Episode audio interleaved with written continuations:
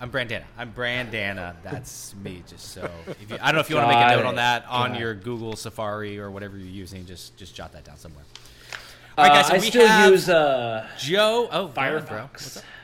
Firefox. That's nothing. that I was making a joke. I'm sorry. No, it was definitely worth stopping the pod for that. No, no, no time for jokes. And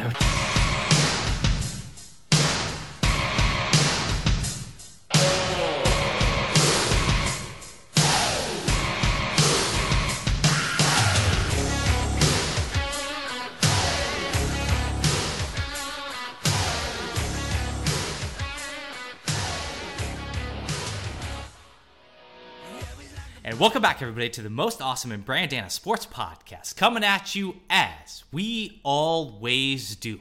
And we have a dynamite episode 78 for your eardrums. Guys, do us a favor. Please subscribe, leave five stars, tell a friend. Do us a favor, shoot us an email at mabsportspodcast at gmail.com. I am Brandana, and with me, as always, running with the ones, most awesome. oh, What's that's up, right, man. buddy? Oh yeah, your first table. team. Your first team, buddy. Your first team for show. Thanks, thanks, bro. For Uh. First team all podcast. All all podcast team, brother. You're my. uh I got one starting slot. You're the guy. That's Thanks, you. bro. That's you. Thanks, bro. You're my guy too. Perfect. How's the week been? What's what's what's the haps? Oh, it's busy. Busy. Double dipping on daddy duty. Oh, Doctor yeah. Mrs. the commish got a little ailment, little illness, Ooh. and uh, little little sicky, and so then daddy's daddy's picking up the slack.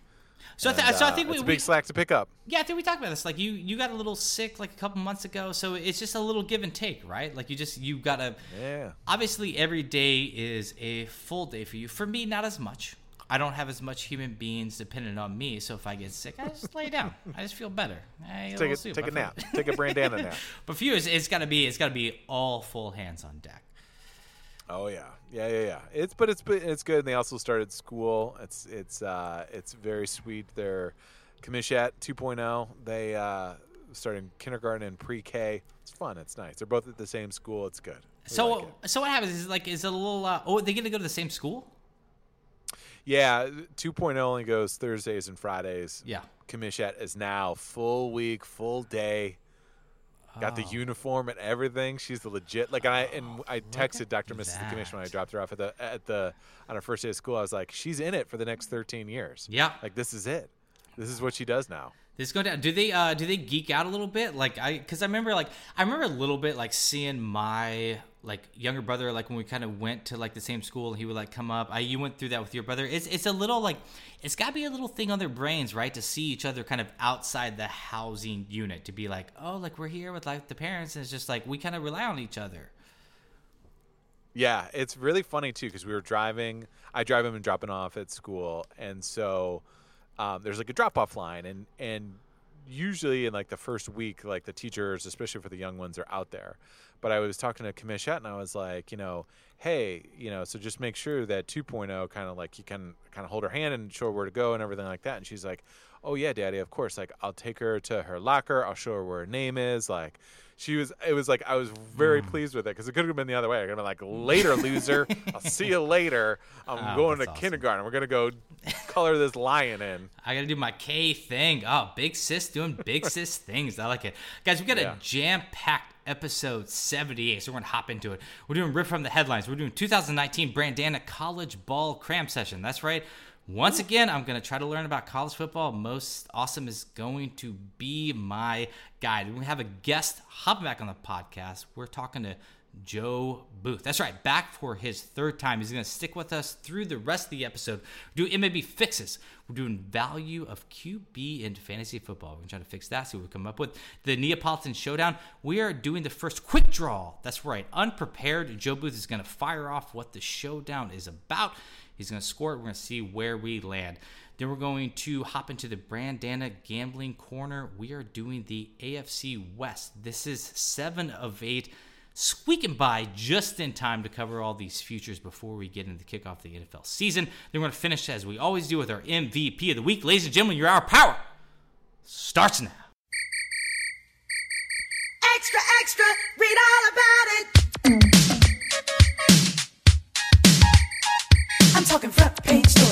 Over the world. It shook up men, women, boys, and girls. The headlines read. If you wanna be rich, then you better make sure that you got your shit. Oh, come on.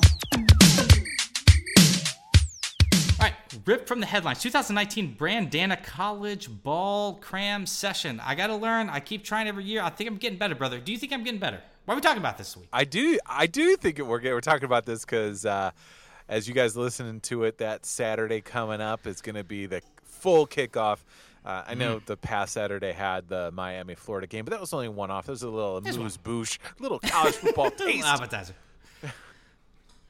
and so now we gotta get we gotta get it going. And to answer your question, yes, I think you are getting better. I Thanks, mean, bro.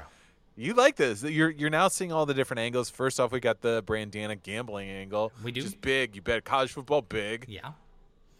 And now you're you're recognizing too the little fantasy feeder that it is. And now you're getting a little sense of these guys earlier on, getting Uh, that scout session going. I do. I like to know what's going on. You're wearing your Michigan shirt, you know, in college football. I bleed blue.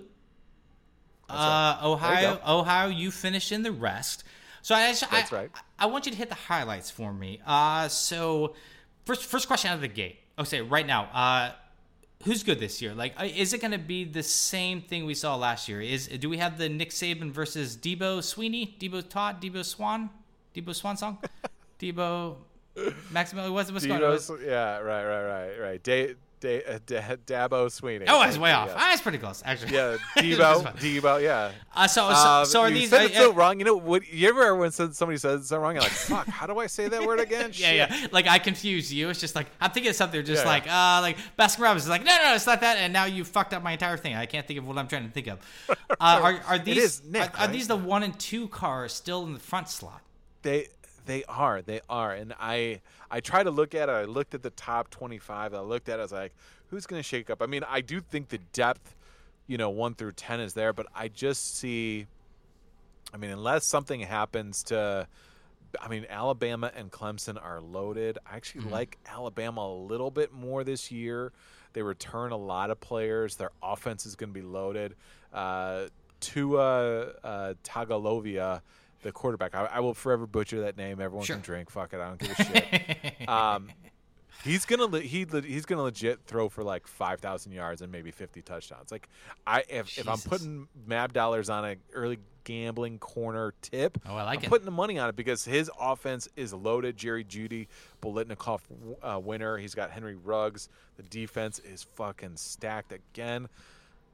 And I, I, I mean, I, I just can't figure out a way unless injuries happen or something, you know, suspensions or something happens where I don't see at least Clemson and Alabama in the college football playoffs again this year. So has, has something happened a little bit? Like, are we changing? I feel like you said last year we talked about it, like it adjusted a little bit. It used to be like all cupcakes for like these main powerhouse teams, but it seems like we're getting like a lot more just like marquee matchups early in the season. Are we kind of seeing that same thing, or is like the preseason just kind of like a pre-established just cakewalk for this number one and number two squad?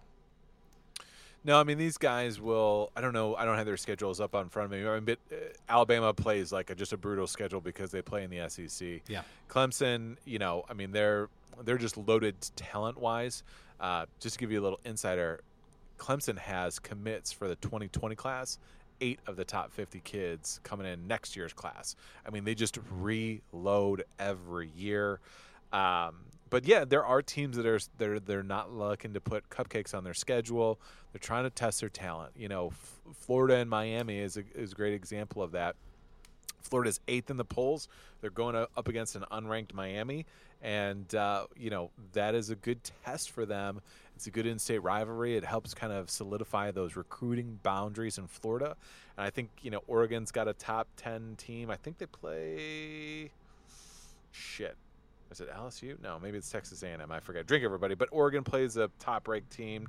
Uh, Auburn plays a good team. I mean, these teams are playing, coming out there, you know, lighting it up first first couple weeks of the season, kind of really seeing where they're at. So a lot of times in NFL, we'll talk a little about a, a little bit about uh, last to first because we just kind of see that happen. With there's a lot of parity in the NFL, but they're still kind of like the powerhouses. Seems like a little paralleled in college football, but not exactly the same. Teams do step up though in college ball and kind of put their name on the map. I think we saw that with that Florida team, probably like six, seven years ago that like uh, kind of got in the picture. Are there teams right now that are kind of like dog ear to just kind of get your attention and maybe make a run for that like fourth or third college playoff football slot? Ooh, yeah. Um, I mean, obviously, if you're talking Georgia, Georgia plays in there. Uh, they're they're loaded again. They return Jake Fromm, the quarterback. Uh, DeAndre Swift, their running back, who's probably going to be a first round guy. Jake Fromm might be a first round guy. They got a ton of talent. And then, you know, look into the Big 12. Mhm. You got two contenders here. I mean, talking about teams that are kind of rising back. I mean, Rock, rock, rock, rock chalk, this- Jayhawk. We talking? Right? that- oh yeah, you're yeah, yeah. No, not with Les Miles. He's, that fucking hair dye is killer, bro. Although they do have uh, a four-part series on the Big 12 network. I think it's called Miles to Go with Ooh, Les Miles. I do think like the a title. Four-part I do like the title, and it actually makes sense. Yeah. because it feels like miles. it does make sense. Yeah. Yes, yes. His last name is not. Footsteps. So, but I think Texas or Oklahoma coming in that fourth spot. I think October twelfth, Red River rivalry. I think that's gonna that's gonna give us our Big Twelve champion. I think one of those two teams could be in it. I like Tom Herman, the coach of Texas. I think we might be a year away for Texas um, because they've had the last two years the top three class and the top five class. Sam Ehlinger, their quarterback, is a little Tim Tebow esque. You know, he's not a great thrower, but he's tough. He's a total like perfect like college quarterback. He's like not going to be anything in the NFL, but he's a winner. He's a gamer. Um, they have, you know, basically they have an LSU game, which will also kind of see their muster. Uh, but they also play Oklahoma, and the rest of their their schedule is pretty easy. So I could see them if they beat both Oklahoma um, and uh, LSU. I could see them sneaking in that four spot and kind of reclaiming the thunder that was once Texas football. So let's take it uh, one tier lower. Is there any team that's going to make a little bit of noise that's kind of outside, like, like a Boise State or like uh, maybe like a Duke, like uh, just like any team that just is going to make you really question just how the entire system's set up? Yeah, I do like it. Um, so everyone's obviously going to talk about U- UCF. UCF has had some great seasons, and they, they got Brandon Wimbush, the transfer from Notre Dame. Um, but I'm going to go. I'm going to go a little deeper than that. Nice. I'm going to go a team in the uh, the Mountain West Division, Utah State. Okay. The Aggies of Utah State. Uh, well, I think went, went 11 and two last year. They have a new coach, but they still have a kid who is a you know potentially a NFL draft pick, maybe even like a back half of the first round NFL guy. I'm talking about Jordan Love. He's got the NFL looks, and they they they put up some offense. And funnily enough, Utah State has actually funneled in some uh, people into the NFL. Obviously, we have Darwin Thompson for the Kansas City Chiefs. Our fans of this podcast will know him, but also Bobby Wagner, the Madden 99 club that we talked about, the linebacker for the Seahawks, went to Utah State as well too. Oh, shit. They've got a good little solid program, and I like their schedule. They've got some good games. I do believe they have LSU on their docket, so that'll be tough. That'll be a good measure against them. But I think if they return, it could be that kind of that Boise State like you talked about. Who the fuck are these guys? And we're just rooting for the underdog Yeah. against the behemoths of the Bama, the Clemson, and things like that. I go another one in the Big Ten. I do really like Purdue this year. Rondale Moore is a guy that you won't hear about a lot. Freshman All American last year. Little little scat back guy. Energy exciting. Had over 100 ca- catches last year. I like him.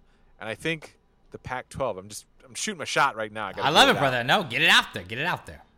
Pac Pac 12 gonna be a much improved conference. I know listener Tom is gonna be stoked about that. I don't think mm-hmm. UCLA is gonna be top of it, but Oregon, uh, Stanford, uh, Utah, these teams are gonna be much much better. I think that division is gonna be better. It was of the Power Five. It was probably the lowest of the five conferences. I think they're gonna be much much improved this year. Perfect, brother. That's what I needed from you. That's why it's called a cram session. I need all the information you can scattershot over this way because I got to figure it out. Because I'm gambling on these games one way or the other.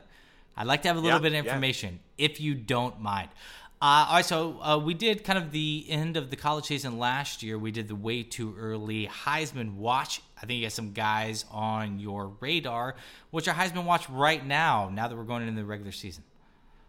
Oh yeah, I mean, I mistakenly picked out Jonathan Taylor and Bryce Love, and we know all how that went. So Relax, fuck. bro. You take I'll shots. Drink, You I'll take drink. shots, I'll drink bro. on this You one. Uh, Jonathan Taylor, I will say, outside if you're looking for a long, long shot, would be there. Last two seasons, he's a true junior out of Wisconsin, 1900 and like 70 some odd, 77 yards, 2,194 yards last year. If he plays a full season, he might put up 2,500, 2,400 yards because they don't have a great quarterback. But at the top of the show, I mentioned Tua Tuilovia. I know. This guy is a fucking stud. The the the offense is loaded for him. He's got Yeah. Jerry Jeudy is going to be a top five pick in the NFL draft, maybe top ten. He's got an offensive weapons. They lose Irv Smith, the tight end, but they're just going to reload, and the defense is going to be there. I see him putting up big numbers. Uh, Trevor Lawrence, uh, the quarterback, true sophomore who won it as a freshman last year, quarterback out of Clemson. He's up there, and then you've got um, Justin Herbert, the quarterback for Oregon. He's another one. He's a perennial top ten, top 15 quarterback and was kind of iffy on coming out of the, the NFL draft and stuck around. He probably would have been the first quarterback taken uh, in this year's draft. Mm, I don't. I think Chris Kukuberry has. Oh, that's right. Yeah, yeah. differ. Chris Kranzelhofer. How many episodes are we going to have him worked into this? I doubt who's ever going to be on the pod. Uh, all right, let, us just do like kind of a macro question for people that barely check into college football. Uh, Notre Dame, are they good or why are they not good? What's going on? Uh, they are good. I think Brian Kelly's got the ship righted with them. They've got Ian Book as their quarterback. Um, they've got you know uh, a defensive end Okwara. Uh, shoot, drink everybody. Um, they're they're good. They they they play a, a, a tough schedule. They play USC, although USC's a little down in the in the past. They play Stanford. KJ Costello is a good uh, quarterback for Stanford. Um, they are good. They're good. I don't know if they're going to be. They're a January one bowl game good. I don't know if they're going to sneak into the top four of the college football playoffs. I just think the top four is too loaded, and I and they they play tougher schedules than than say in Oklahoma or at Texas, or even in you know, oh, you know the the Big Ten is really loaded. Michigan, Ohio, you fill out the rest. I mean they're they're five and or seven and five in comparison they play tough schedules. Wisconsin, Penn State. I mean, these guys are on there for a reason. Iowa. These are plucky teams that are going to give them trouble. So Notre Dame is is. I see them kind of finishing in that six to seven range, catching a couple L's will knock them out, and uh, not having uh, not having a conference to really lean on to to bolster that strength of schedule. It's going to keep them out if they don't run the table. So are we expanding to eight anytime soon? Is that official or is that still in the books? We still thinking about it for the playoffs? I think the I think the money guys are still talking about it. I think everyone who's who stands to profit on it wants it. But I don't think there's anything official on the docket as of yet. But I, I if we have a controversy where a, a good if we have We haven't had that yet. we haven't had it because of the bowl committee that's there, and we haven't had like a, the reason why we got this is because too many undefeated teams were were sitting there on the outside looking in of the national championship Yeah. that just was declared by the AP and the coaches poll. Well, now they've moved to this, so it's like if we could get consistently a couple years where you know five teams went undefeated or five teams were were the top five teams in the country and the fifth one consistently lost out then I could sit there and say, yes, we could probably move it to six or eight. But until we get that, like, hey, two years in a row or three, you know, three out of the last, you know, five years, we've been we've missed out on the top four. We just had one loss, but we, you know, we're, we're sending, we're shipping six guys off to the NFL. We're clearly a top flight program. Like this doesn't make sense. All right. Uh, how good is Michigan this year? Offensively, I think they're going to be good. We talked to our boy TCB with the Prattle Pod. Talked about Josh Gattis, the offensive coordinator. We'll give him a little air. We'll give him a little air. Little, little air horn, little air horn, little air horn. Talking about Josh Gattis bringing that Alabama offense, kind of shaking up the old school Jim Harbaugh offense, but defensively lost some talent. Uh, Ambry Thomas, a cornerback, ha was diagnosed with colitis, lost a lot of weight. So that defense, the cornerback that was supposed to come in there and be the next, you know, next guy, next man up, isn't going to be there. And I worry a little bit about just the pass rush in the interior. So we're going to have to play some funky sets. Don Brown's going to have to dial it up, keeping him, not letting him go to Massachusetts or Temple or some of these other head coaching positions break it, backing up the Brinks truck and giving him some money was the best thing we could have do because he's going to dial it up. He's going to scheme him up, and uh, I think we'll be good. But as always, we got Ohio. You fill out the rest. That's going to make or break our season. But they lost their their starting quarterback, right, to the Redskins. Are they already auditioning their new guy? You guys ready to go? They did, and so they have. They brought in last year number one recruit overall, even above Trevor Lawrence. Trevor Lawrence, who led Clemson to a national championship. Just this kid named Justin Fields out of Georgia. He transferred, got an immediate, immediate hardship transfer. So now he didn't even have to sit out a year. Now he's the quarterback for Ohio. You fill out the rest. Mm-hmm. Tate Martell, the guy who was laying in wait after Dwayne Haskins, he bounced, went to Miami. Now Miami went with their redshirt freshman, so Tate's sitting there on the outside looking in.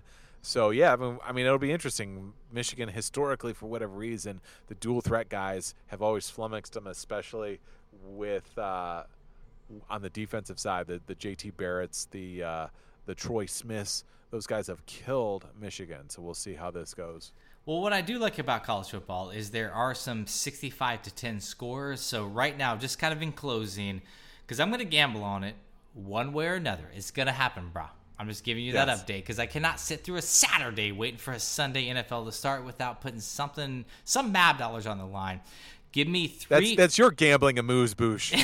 give me three teams right now that are kind of like not those top guys, Alabama, Clemson, or whatever, but that are going to score a shit ton of points. Ooh, Give me some ooh, over guys. This is Give me some overs. this is I put you on the spot a little bit, brother.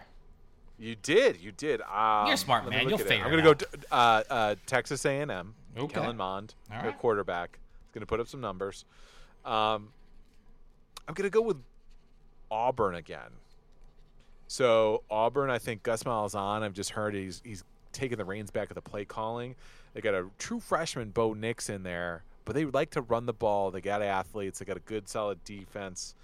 And let me give you one third. Yeah, I need a third one. one. I'll, I'll go with Purdue. I think they're gonna. I think they're gonna put up points. They put up points last I time. like that. I'll throw up Purdue for you there. I think I remember losing that bet. Uh, I think last year K State at Purdue or something. That game got wonky because I was just like, "Oh, this K State quarterback is just going to take the snap and just try to run up the middle for three yards every time. That ain't going to work." uh, sweet brother. Well, that has been the college football breakdown. I feel a little prepared. We will circle back on it and we'll get there. Uh, we have our We got. We got time for your quiz. oh, we popping a little quiz on me, bro. I got. I got. I got a little Brandana. Does Brandana have it? Oh! college football edition? All right, one second. Let me let me get let Rapid me get my win few. What are you asking me about? You asking me about college college football? This this ain't gonna this College ain't gonna football. All right. Yeah, college football. I got some. I got some. I got some rules, and I got some. Just some fun stuff here. Okay. Oh, trying to embarrass me in front of my So- friends. Okay, let's go. What do you got?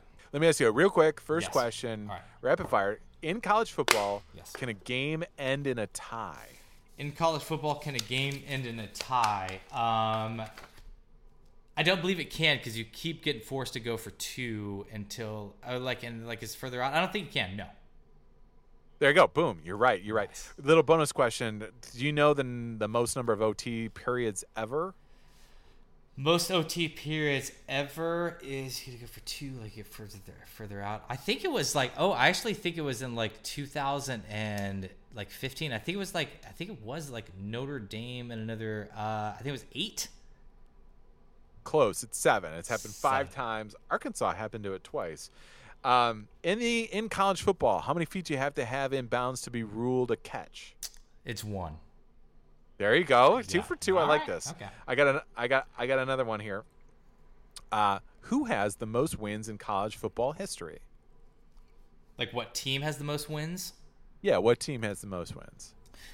Most wins in college football history would go to. I think it's something. Oh, this ain't gonna be right. I'm gonna go with. This is taking too long. Uh, rapid fire. Uh, I'll go with Notre Dame. Oh, Michigan. Oh, Michigan. 953 wins. All Come on, bro. I was trying to lay it up for you. Okay. I'm an idiot. Brandana, you're an elite prospect for U of M. Of course I playing against Ohio, you fill out the rest. Yeah. You break away and are about to score a game-winning touchdown. Yes. No one is close to you. No one's 25 feet or 25 yards from you. Yeah. And your Brandana falls off in front of your eyes. Yeah. You trip and fall at the one-yard line. No one has touched you. Can you get up and score a game-winning touchdown? I'm down. You are down. You're right. There you go. Yeah. Question number five. What does a red shirt mean? Uh, a red shirt means that you're not playing this year, and it doesn't count against your years of uh, eligibility. Boom. You're good. Four or five. I like it. You're right there with it. Um, let's see here. Actually, no, you're five of. Oh no, you're four or five. You missed. the Yeah, yeah, I missed most. Uh, or the wins. Okay. The four horn. This is a little tougher, but I think you got this one. Okay. The four horsemen is an iconic backfield. The famous four what? College football the history. four, I didn't hear what you said. The four horsemen. the four horsemen. Okay. Yeah. The the Four Horsemen is an is an iconic, famous backfield in college football history. What team did they play for? Four horsemen. Uh, I think like horse has to be in it. Like a uh, army, like the knights. No, very close, close. Uh, no, it's Notre Dame. Notre Dame, Ah. 1924. The backfield. Actually, a little tie-in. Grantland Rice named them that. Grantland, which was the name of Bill Simmons' early iteration Oh, of the Bill shit. of the the website. Is that what That's you call where it? Grantland Oh, came from. oh wow, 1924. Who 1924. the fuck yeah. knows that? All right. All right, I know. Well, sorry. I mean, Uh, okay, final one. Final one. Okay. College football has a ton of rivalries, and a lot of them have rivalry trophies. I'm going to give you four trophies. Ooh, okay, One, okay, okay, one of them is fake. You have to tell me Oh, which one is the fake one. This is awesome. the Iron Musket, Mm-hmm. the Golden Egg, the Jeweled Shillelagh, and the Paul Bunyan. Okay, so uh, Paul Bunyan's real. Uh, so Paul Bunyan, I'm taking. Uh, can you give me the first three again? Sure. Yeah. The Iron Musket, the Golden Egg, the Jeweled Shillelagh. Uh, I'm- don't think you're gonna make up a name. So I'm gonna say George Shillelagh's real. Uh, I'm gonna say the Iron Musket is fake. Ooh, you're dialed in, Brandon. Ah! You're dialed in. You're dialed in. The Ah. Jeweled Shillelagh is the USC Notre Dame game. The Paul Bunyan Trophy, Michigan, Michigan State. I'm, I'm hoping you've seen that. And the Golden Egg, which I thought was going to trick you, was Ole Miss, Mississippi State.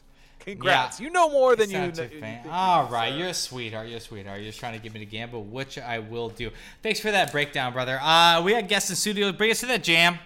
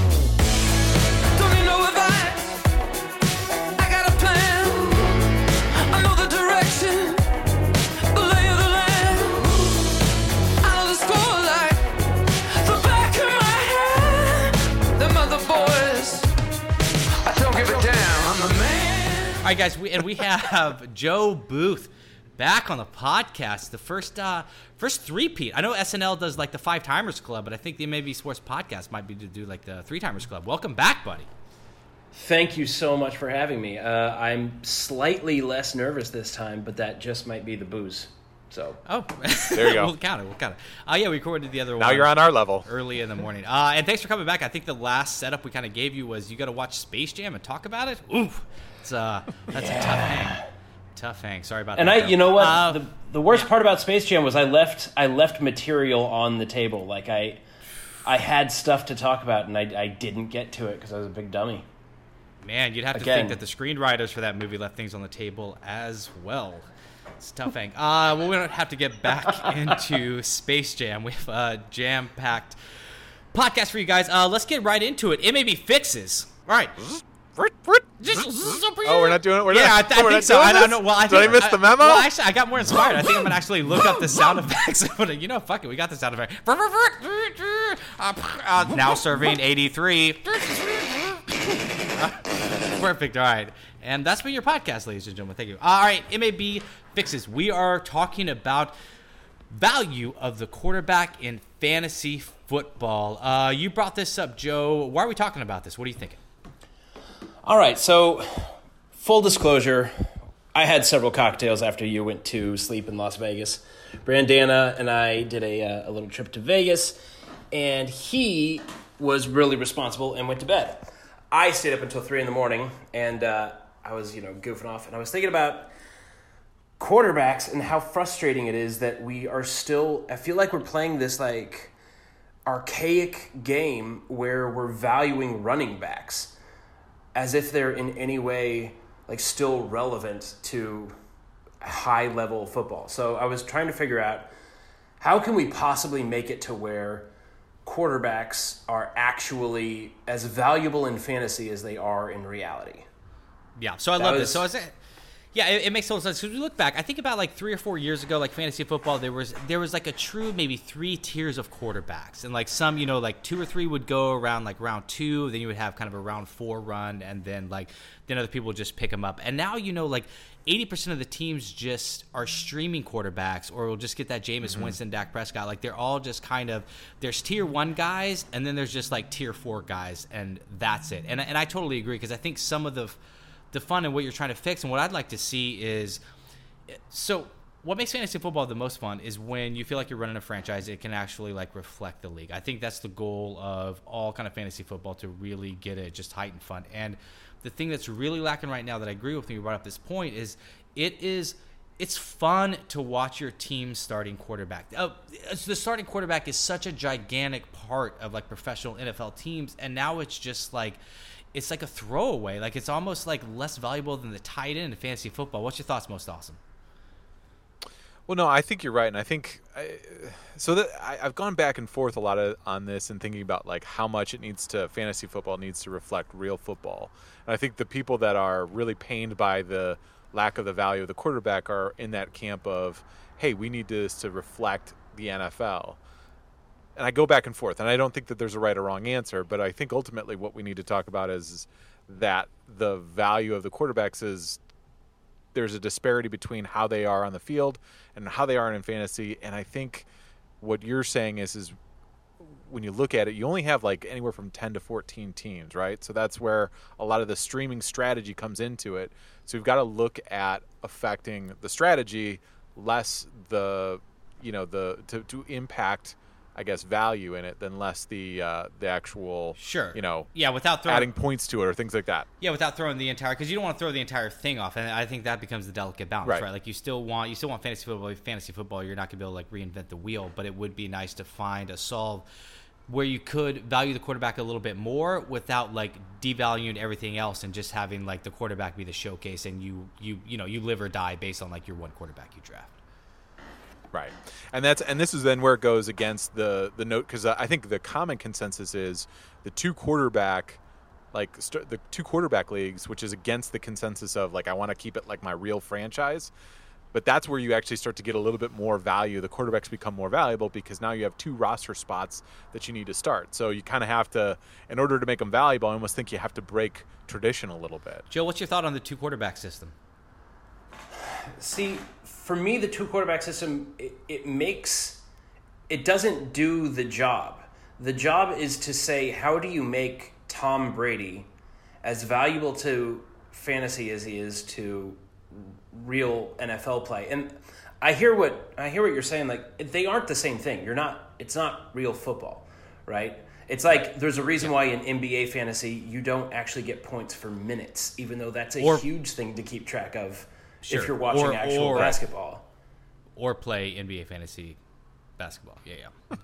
Right, which is, yeah, N- NBA fantasy is like streaming all. That's that's all it is. It's like streaming It's a strong- guys. strong Yeah, uh, NBA Say- say that for fantasy another is like the real addicts game. Like it's like when you're betting on dogs at the casino because you just need something to bet on. No, it's no, it's it's NBA fantasy basketball. Like that's just like a it's like Keno at the gas station. It's just like rest time. It's just like I'm filling up for gas. You know what I'm gonna do? I'm gonna do a quick pick on four spots real fast and stand at this gas station Let for get- three and a half minutes and smoke Let me these get some scratchers. uh, all right, all right, bring it back. So, uh, Joe, what do you So thinking yeah, for but the yourself? the two quarterback thing. The problem is that um, what you're doing is like, let's say you have a 12 team league, right?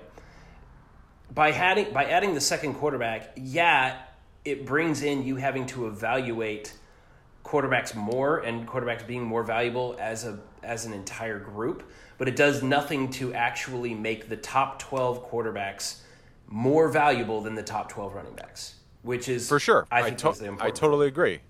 Yeah, I totally agree. But I think that ultimately there's a to, to to take away the first problem, which is guys basically now strategizing to stream.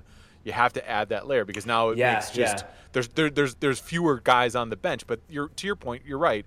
It's not a total solve, and there's some. I think there are some statistical ways to then incentivize the better players, and I also think that it's it's as much as you know. So most standard scoring is four points for passing TDs. I think everyone kind of kind of agree bumping it up to six points. But I also think that looking at quarterback turnovers, right, making an interception actually instead of being minus two points, minus four points, because like Brandana, like we talked about last week with with Roethlisberger, like those five interception, four interception games Yeah. are brutal, Yeah. and they should they should reflect that in there as well too. And um, I was doing some reading on this too, and I think that there's I don't think there's any leagues that do this now. But when we ask when we talk about like a game like the QBR or the QB rating, is looking for ways to value that right because that actually incentivizes the the elite quarterbacks for having a high quarterback rating and or a high QBR in that game. Yeah, I, I, I Yeah. think so. But here's here's my problem with that. Like, it still doesn't. What I want to solve for is, I and I'll get right out to it because you know we could swim in this forever. So let's just start coming up with some solutions if if you guys have them. My solution is so. So my problem with that QBR is it's still you still can get rewarded for those junk yards. I want I, I want the same thing that happens in real life. I, I want to follow that quarterback and I want to root for him to win. And if he wins, the team wins. I win. Like that makes it exciting. I I want to keep it keep it super simple. Bonus five points if your quarterback is a victory. Here's okay. Here's my here's my pitch on that. The, the my problem with that is that if Alex Smith goes out, throws 167 yards, a touchdown, and no picks, and they just grind their way to a 13 to seven win, uh, great. Like he's getting the same number of he's getting the same bump as if Matt Stafford or But he is, Kirk but- but he's not- he's- has a he- I- I- six touchdown, 500 yard game, and it's He's like getting the you won. Yeah, you put him on your back. But he but it's still like everyone gets the same bonus. So he gets the same bump, but he's not going to have the same points because Matt Stafford is still going to Yeah, have those. have the same He's still going to have those three touchdowns. It's just like my quarterback found a way to win the game, and it's just it's a bonus five points on top of it. It makes it exciting to watch the quarterback. I th- I think that's a high enough score to not just like off kilter everything, and it's still, you know, it it. it I know I always I don't mean to pick on Jameis Winston, but he's just like the greatest example to me right now that I think that's just like can have a shit ton of stats and lose football games. And like that's Well, what here's I have like- a I have a surprise for for you, Brandon, because I did a little research on this because I wanted to see if you could have a win triggered uh, stat bonus. So I took the top 10, 12, and 14 quarterbacks just to like see how how big the the jump gets as you move down the line. And I gave them a 10% fantasy point increase every time they won the game. And a loss was just a, a, a no change. So ten, okay, but I, I will say this: a ten percent increase is different than a flat bonus for everybody because now 100%. now now the better 100%. quarterbacks are, are even like piling on a little bit more. And I'm not saying I'm anti that. I'm saying, but that is that's a different thing. But I do want to hear. Okay, so we like so Patrick Mahomes, right? Patrick Mahomes had a total of 465 points if you gave him five points per touchdown. If you gave him a 10% increase uh, every time he won, that jumps up to 499, almost 500 even. And if you gave him a 20% increase, it goes up to 534. So, how does that compare to, say, the number two quarterback, Matt Ryan? So, the difference between Matt Ryan and Mahomes currently was 76 and a half points. You go up, you give Mahomes a 10% bonus, you give Matt Ryan a 10% bonus. That difference between the number one and number two is now up to 100 points. Well, I And would then if guess also, Matt. 20% bonus, it's 115 point difference between number one and number two. And, And I my think, guess is Matt Matt Ryan would have got leapfrogged also, like by Jared Goff or something. Like somebody with that ten percent bonus would sneak into the two slot. I told you I was going to make you happy. Okay, so here's what's really interesting. Looking at all of the top uh, 12 quarterbacks, uh, even down to the top 14, what's really interesting is that the top 14 quarterbacks uh, in the league last year also were the top 14 quarterbacks in terms of going to the playoffs, except for two teams. The only two teams that made the playoffs but didn't have a quarterback within the top 14 were Baltimore and Philadelphia. And the reason why is because both of those teams had quarterbacks split time. Switch QBs, yeah. Right. So it's really interesting that, oh, new draft strategy for a quarterback. Figure out who you think is going to make the playoffs because those quarterbacks, when they did well, every time that they like that they were going significantly below their average, it almost always coincided with a loss. So they're already maximizing their fantasy points in wins, which is really interesting. Like, you know, uh, notable exceptions were Brady versus Mahomes and Mahomes versus Goff, where you had guys who had like 40 point games and lost.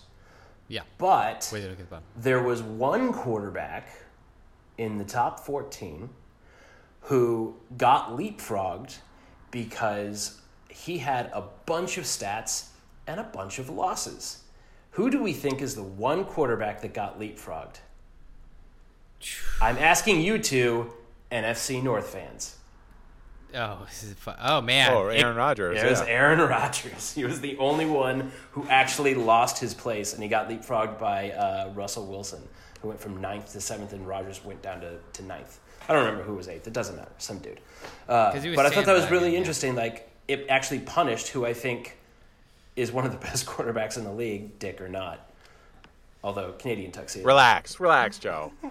Relax. Relax. R E L A asshole. I'm glad everyone's just on board with this now. Uh, all right, most awesome. Help us get out of this segment. What do you think? Uh, best solution you've heard so far? Or do you have one of your own for raising the value No. of quarterback? I, well, I think the I think the consensus is they're all they're all uh, you know a, a, a theme within what we're trying to do is is is it QBR is it ten percent bonuses is it even because one of the other things I had is like a fourth quarter comeback or a game winning drive like having bonus points for that right because that's where your quarterbacks really matter the most right Yeah. That's sexy. um, Ooh, fourth so it- quarter so- stats count more.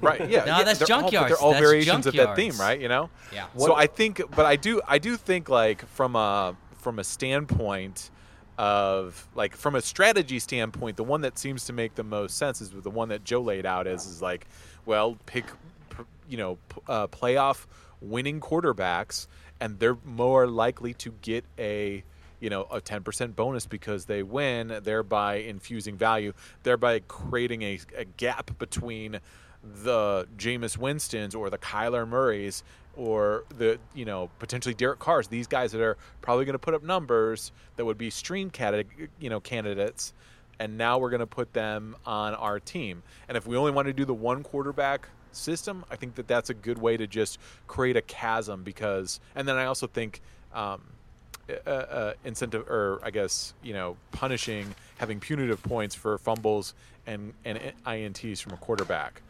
You know that'll just create that greater chasm Yeah. because then Jameis Winston throwing three I- ints, g- throwing up garbage stats is going to get negated, even though it does uh, you know minus six points now might be minus twelve points. Well, that's really interesting, and I, I'm no, I, I'm going to take this opportunity to say uh, I've heard the show. I know we're up against it, but uh, I wanted to say one thought. Uh, what if not only were positive statistics enhanced by wins? What if your interceptions cost more against you in losses? Yeah, I hmm. mean, it. Yeah, I mean, I, I- I'm all for it because it's just going to create a greater separation between the haves and the have-nots, the best quarterbacks, and that's ultimately why we're trying to do that. Because if you look at like, uh, you know, Saquon Barkley is at top of the the leaderboard because he's an A plus talent, but he also has a lion's share of the opportunity there. But all these quarterbacks have, except for the two that you mentioned, Baltimore. They, they you know, these guys are all predominantly holding the lion's share of the quarterback once they win that spot. That's a great point. So that that's where you've got to create that separation amongst the 28 or 30 starting quarterbacks that are out there, especially if you're doing a one-team league. So you've got to find ways to separate and create that chasm. Um, so I'm all for it. Uh, I don't know what's the best way. That's up for the the ESPN nerds to find out the easiest way that doesn't crash our fantasy cast every day when they're trying to calculate the points. That's really what I care about most about. So fucking make it simple, and uh, and I'm for it. All right, guys. Well, the, the consensus is like we're all for kind of inflating that quarterback number in some way, where it be like a flat bonus, ten percent, punishing, whatever, and figure out a way to do it, ESPN, because we like to see it. And if you guys have an idea on just kind of fantasy solves you'd like to see, or if there's something that's coming to mind on a way to value the quarterback a little bit more, if you're just like, fuck it, leave fantasy football alone, send us an email at mabsportspodcast at gmail.com. Don't worry about sending that last one. I'm just going to assume that's what your take is. All right, guys. Uh, Neapolitan Showdown. Bring us to the jam. So let's leave it alone. Cause we can't see eye to eye. There ain't no good guy. There ain't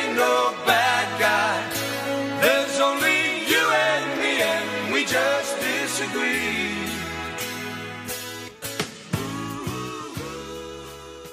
All right, guys, Neapolitan Showdown. What started out as ranking some fucking ice cream flavors. I mean, it's just turned into. I mean, I think it's hotter, hotter than college football right now. But we have a first time here. So we have Joe on the pot. So Joe has been used to. He did score the Neapolitan Showdown. When, I think we did the best thing about bars two times ago, and he. Made, it was Yeah. pretty hilarious. Go back, go back and listen to that. It's uh, it's a good listen. But anyway, this is our first quick draw round, and we got to give credit to Joe hopping on for his third podcast. He had the idea. He was just like, "What if you fucks don't give me what to say and feed me all my lines, and what if I just pop it on you on what you guys want to rank?" And we were just like, "Fair enough, bring it." Let's see what you got. So in this quick draw round, Joe will actually. We have no idea what the subject is for this week's Neapolitan Showdown. We are going to have to answer on the fly, and he will rank them and crown a winner. What are we doing, Joe? Okay, so I'm really nervous uh, that there's going to be an episode that I missed, and I'm going to do a repeat. So uh, we are doing the three worst people on an airline. Perfect. Let's dive in. I think our our thoughts are Boom. super, super gathered about Uh, that one. I, I feel like I'm going to enjoy my my uh, uh, consolation bracket of topics that I was going to go with. Uh, no, this is uh, I, I wanted to do something that was that you should have off the top of your head that has multiple options, but you don't have to do a lot of deep digging to get it. So uh, I think this time to commemorate the imposing end of summer, we're going to do uh, your top three characters from Dazed and Confused. Ooh, ooh. Now, there's a couple ways to go about this. Best characters, people you would want to hang out with the most. Yeah, this is uh, this is funny because I feel like this is so. There's kind of three things in college that was kind of jammed down your throat. Like I think it was like Dave Matthews. Uh, it was like Oh, yeah. meeting your RA, which was just like who gives Right. a shit, and it was like watch Dazed and Confused. And did Right. like basically I separated all movies into these are beer drinking movies or pot smoking movies. And so as soon as I saw it was pot smoking movie, it was a strong pass. But I will I do I do not like the movie, but I do know it well enough to win this Neapolitan showdown, and that's To probably riff, to riff. Okay. Okay. So I'm going to go ahead and make one rule for this, Sure. or let me just amend what I said. This is your top three characters from Dazed and Confused who are not Matthew McConaughey. Motherfucker. Oh, I like it. I like it. All right. Why? Wh- Well, why? 'cause obviously like, that's- I that's think going to that's be your your number number one. one. I mean, so that's- Well, actually, Yeah. like he's isn't he kind of like he's kind of like statutory rapey, so that might have to be like a pass on McConaughey. But it's the '70s, Brandana. It's the '70s. Things were that, that, Alright, got it. throw that out. Don't worry Got about that. got it, That's it, you know got it. minor details. Um, so I like this. I like Dazed Yeah. and Confused. Obviously, and, and it's got your boy Ben Affleck in it too. I'm, I'm surprised you It gave does. A, a, don't a wa- hard don't walk me down the this. road. I know I know who I'm picking. Okay, all right. sort of. And I also wanted to see the the the console bracket for things shoved down your throat in college is uh, the John Belushi college poster, right? With the college Oh, freezer. nice. Wearing like the college that's poster. Yep, that's yep, yep, yep, yep, yep, that's yep. a must. Yeah. Uh, Being then, a um, Democrat. Uh, yeah. What else was there? There's like uh, like the the mini fridge But I just I remember like trying to like like shit you had to buy at that time. Like uh, Yeah. so I remember begging my mom to like send me off to college with a uh, like a CD burner. Do you remember like the external one, so I could make copies yeah. of CDs and put together mixes? We're Get, old. get those mix CDs. Get the CDRs, man. get the uh, CDR, or not- the, what is the CDRW. Yeah, oh. CDRWs, you Yeah. can read it right. CDR is one time only. The very first time time I ever felt old, like felt like I'm old, I was dating. I was a senior. I was dating a sophomore, and I made her a mix CD. She made me an MP3 playlist, and I was like, "Oh shit, the world has passed me by." Take me out behind the barn and just put one right behind the ear, because I'm. uh, all right, brother. Who do you want to take the ball out? Uh, let's have most awesome take the ball out. And fair warning, one of these characters has a secret landmine for them. You're just it's just a wrong answer. It's just a straight up wrong answer. Yep. Straight up wrong answer. Okay. Perfect. I like- I like wrong so answer. some of these guys, I'm not going to remember their actual character's name, but I do remember the actor's name. So I'm going to go on that. I'm going to lean on that a little bit. So I'm going to go with my number three. Uh, he was also in Empire Records. I'm talking about the stoner dude, Rory Cochrane. Is it? I believe it is. Slater. I don't remember what. Slater. Yes, thank you. I don't remember what his name is, but he seems like super even keel good hang, good good atmosphere, good vibe. I like his general affect. He's got some classic one-liners in that movie. Um, he fucks with Mitch on the way climbing up the you know up the the moon tower. It's great. He's a great dude. I love this guy. Um. Yeah. All right. Nice. Oh, go ahead. Joe, You get a score. My bad.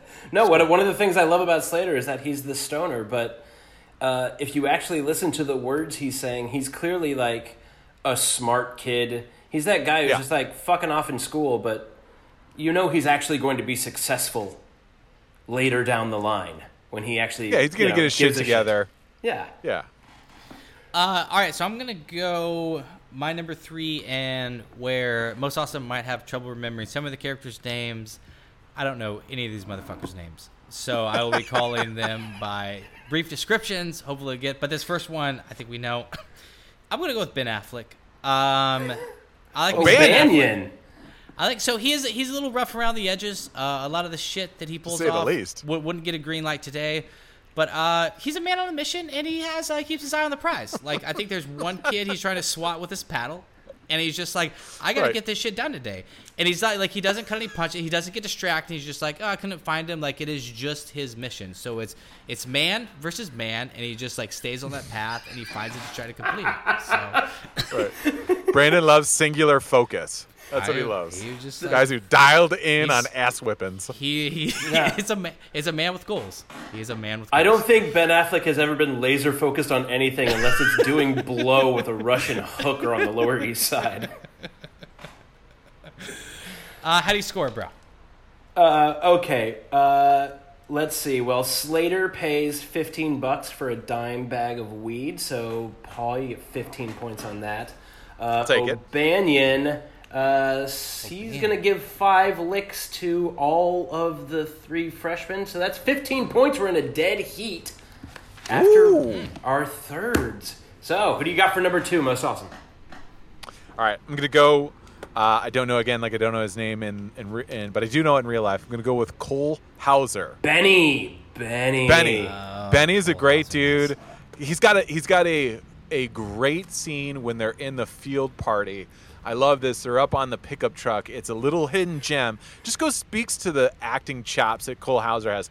They're up there dancing, shucking and jiving. He's moving. Gets a little stumbly, a little wobbly. Gets sits back down in the lawn chair, kind of takes a sip off of his beer because he's a little too tipsy. Sure. It's a great moment. We've all been there. We've all had that feeling where we're at the party, we're feeling it, then we realize how much we're feeling it. We need to take a seat. We need to take a break. He encapsulates it. I love this guy. This dude, I, I want to hang with this dude. I like it. Benny. I like it. Benny has a, a great quality where that everybody else in this movie lives in uh, Central Texas. Benny has not been out of Southie. Like even Ben Affleck Right. is like, "Y'all ready to bust some ass?" And then Cole Hauser just comes in. He's like, "Nobody quits senior year, of Pink. You know, you'd be Right. quitting on me, Mel." It's just like, what, the, what? When did fucking Donnie Brasco walk into this movie? It just makes no effort and it still plays. I love it.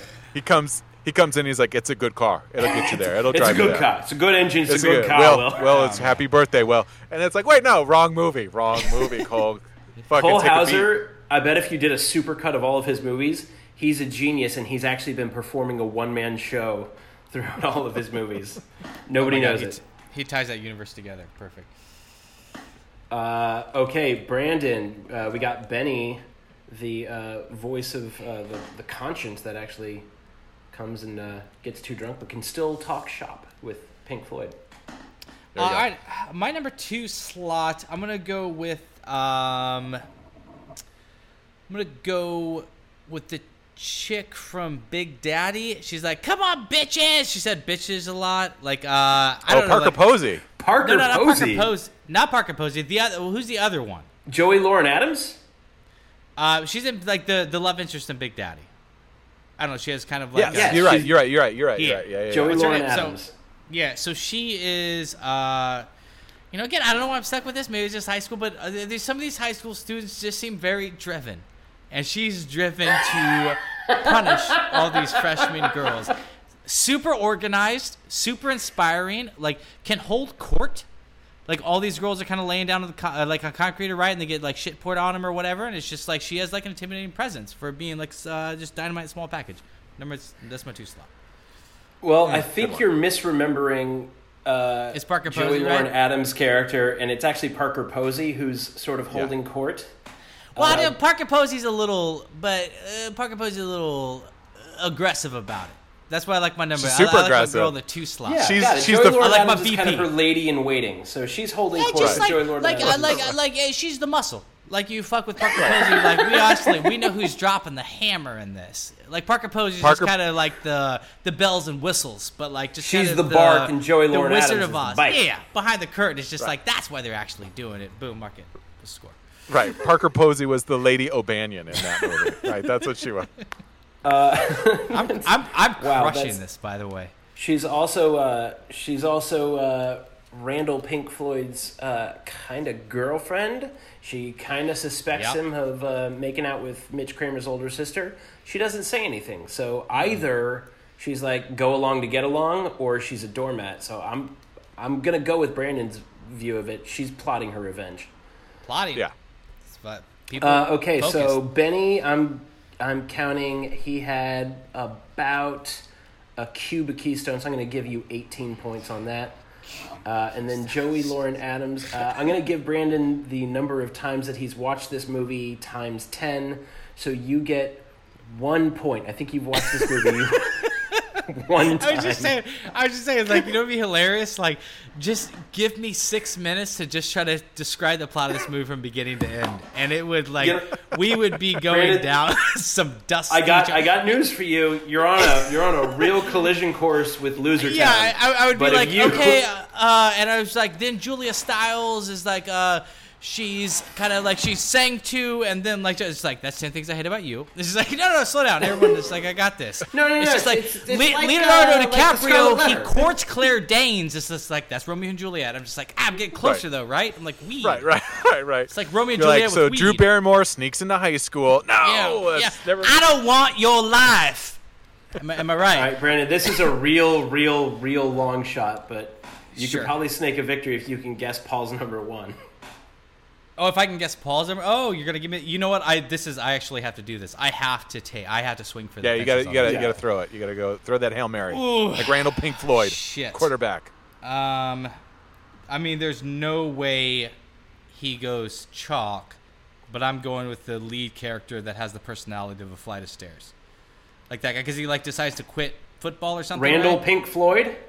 Yeah. Yeah. What is it? One of the London twins. Yeah. I don't like he. He's uh, the one that like Ben Affleck's chasing down, right? And he No, goes- that's Mitch. Oh, that's Mitch. yeah, yeah. He goes and plays. Uh, not the quarterback. Yeah, yeah. Mitch, Mitch, the main guy, and he like Yeah. no, I'm no, going you, Mitch. you're th- No. Are you thinking of the senior or the freshman? the freshman. He's thinking I'm the freshman. freshman. I'm going the, The freshman. fresh- Freshman who does this, he like rubs the bridge of his nose. I think he was also in Scanner Darkly too. That kid. Am I right on that? Does anyone know? Does anyone Dude, I can't back? even handle this movie. Don't bring up another movie. Like I'm drowning and Dazed and Confused. I'm fairly certain he is the father of the kid in Boyhood, though. Like, if those kids aren't like cut from the same cloth, I don't. I mean, he's not. He's not. Oh, Yeah, but yeah, like, yeah, tell yeah, me yeah. that isn't his kid. Right. Um, g- I didn't go with Mitch. I don't like Mitch in this. I think Mitch is is a Mitch is a liability in this movie. I'm not gonna lie. 100%. acting. Yeah, he's a total liability in this Totally. movie. Like you need that character, and you're like, oh, you just kind of fit the build and mold of a Yeah. '70s freshman. Yeah, this is embarrassing. Don't he drag it gets a little. Yeah, and at the end of the movie, he gets a little stank on the hang down, so we can't we can't shame we can't shame him for that. But um, I'm gonna go with the guy who shares my. I'm gonna I'm gonna uh, guy that go with the guy that shares my my namesake. Uh, is the guy that has Dawson. His name's Dawson in, in the. Yeah, good call. Wait, He fucking crushes it. Wait, Wears is, is it? Oh, yeah, that's the loves guy. that's the guy with the um with no country from old for old men haircut, right? Yeah, Yes, he's got the yeah. floppy Yeah. Rocking hair. that. Hey, look Dude. at that! I want a bonus point for that. I got that. Yeah. That's pretty. That's pretty. That's real impressive, also- Brandon. You remember one of the main characters from a cult and commercial hit. Because that's the thing too. I also like him because No, if, Joe, that's- you- if I was in the '70s, that's Yeah. the kind of style that I'd be rocking. Like, that's the flow that that's the cut I'd have. I can't even remember his Dawson name. I remember his. one I of remember his haircut. roles in, in, in the movie because he's friends with everybody. He's constantly getting in and out of cars. Uh, he's there to he's he's there to bust ass with O'Bannion. He hangs with Benny. He gets stoned with Slater. He's riding with uh, Wooderson. He's talking to the girls. He's everybody's friend. And then he has the the best moment of the movie for me when you get to the end and Randall Pink Floyd uh, crumples up the paper, throws it at coach, is like, I will never sign that. And then Hmm. Dawson just goes, So that's that, huh? He's like, Yeah. And he just goes, Okay. Like, I support you. We're good. And it's just like, Yeah. I thought, it, what a great character. What an underrated uh, character. And that guy never did anything else, uh, but he nailed it. Yeah, he did. You're right. That's a good point. He crushed it. He it's almost like he is like a junior Wooderson, right? Like I, I kind of feel like maybe he I don't know if he has any more aspirations of just being in that world. Like does that and maybe that's for the same for the actor too. Like he didn't want to go do anything else. Like he just wants to stay there, live there forever. All right, my my my number one is is isn't there a guy that like gets his? let, me, let me let me finish the question. The little girl in the red coat. is, has, isn't there? no, no. Is there a guy that like he gets his mailbox knocked off and he catches up with him and he chases him down? Yes. There's, a, That's there's an old okay. guy. That's that's my number one because he's just like he's legit just like trying to take care of his property, his own, and like you knock down my mailbox, and instead of just accepting it and put the mailbox back up, he actually tracks these. Again, another guy, laser focus, taking care of his shit. You knock down my mailbox, I'm going to find you. You're going to pay. That's my number one. Point it up. I would have I would have never thought someone would have pulled out a dazed and confused laser focus is the main like importance to them in that That's movie. what I like. That's what I enjoy. laser focus. That's what coming out of that movie. That's what I Everyone's enjoyed. Dialed there's, in. There's a lot of people who are just like goal oriented people. Oh God, I love it. I, I love it. Brandon's top characters. Uh, the guy who's uh, protecting his property, uh, the coach who wants him to sign his pledge to his team. and Oh, I almost- I almost uh, went with still coach. Coach lecturing on on the last day of school. I mean, these are laser focused human beings. Bunch of you know lazy layabouts in this movie. I don't like it. I don't approve. I don't care for it. Brandon, It's a terrible brand. Brandon was born in 1950s, fought in Korea. Like, Welcome a- to the most awesome and Richard Nixon sports podcast. All right, uh, who's the winner, well, brother? Good for you, both avoiding the landmine of saying the main character, Randall Pink Floyd, who is actually just a terrible character. He's supposed to be a quarterback, and like he has like chopsticks Yeah. for arms. Like nothing Yeah, about yeah. this dude is anyway engaging or interesting. And you just kind of like he's he is the canvas upon which the fun paints get to like reveal themselves. Yeah, the, yeah. The most He's unbelievable thing about the movie is just like, how did this guy get a cool nickname? It's just like that. Just doesn't like. Yeah. It almost seems like a self-imposed nickname. It's just like, hey, like in sixth grade, I need you guys to call me like Pink Floyd. It's like just Pink Floyd. No, no. Put put my name in front of it. Also, like Randall Pink Floyd. That's what you want us to do. I, mean, I guess we'll Yeah. do it. You're the quarterback.